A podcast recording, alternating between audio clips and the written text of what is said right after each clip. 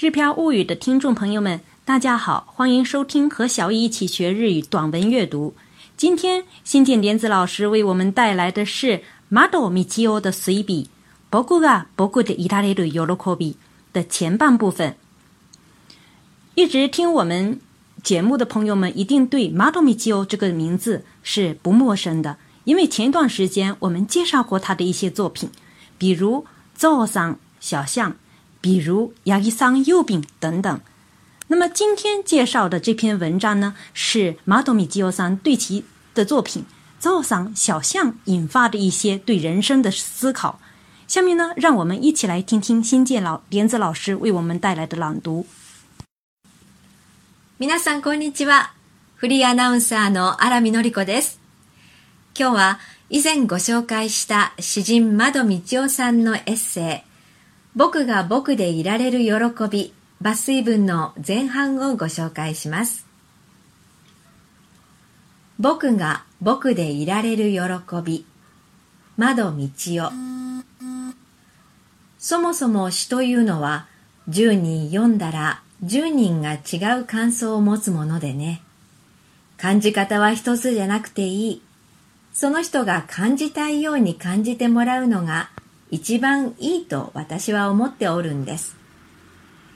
だから、この詩はこういう風に読んでほしいちゅうことは、それを作った私にも言えないんですよ。ただ、その詩がどういう風に読まれたがっているかということはあります。例えば、ゾウさんでしたら、ゾウさん、ゾウさん、お花が長いのね、と言われた小僧は、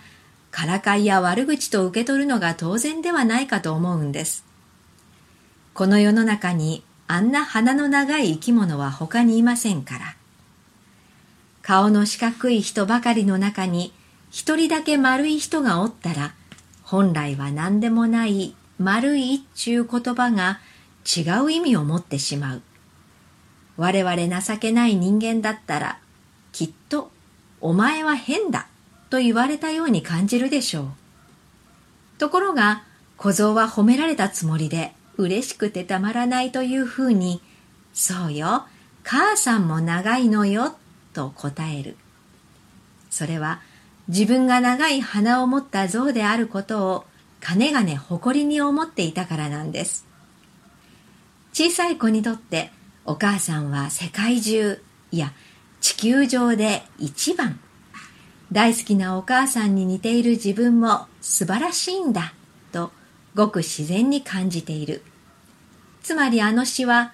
象に生まれて嬉しい象の歌と思われたがっとるんですよ。